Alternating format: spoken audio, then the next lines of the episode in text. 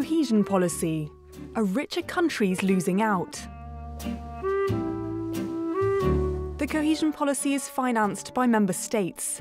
Every country contributes to this European fund. Some more than others, some less, depending on the size of their economy. In other words, the return on investment varies from one state to another. So, is the cohesion policy unfair? The answer's a little complicated. Countries referred to as net contributors indeed give more than they receive when it comes to the funding for their regions that need it.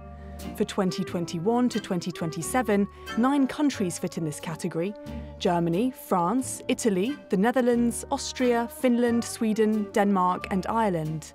Together, they help to improve the quality of life in countries or regions that are struggling the most, known as the net beneficiaries, like Poland, Greece, Hungary or Romania.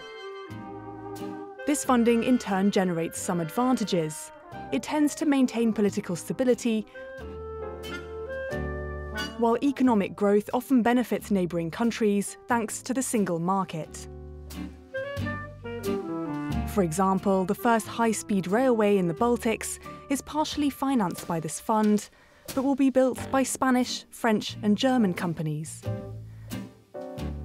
And every year, thousands of French students go to EU-funded universities in Romania, and these students return to France with new skills.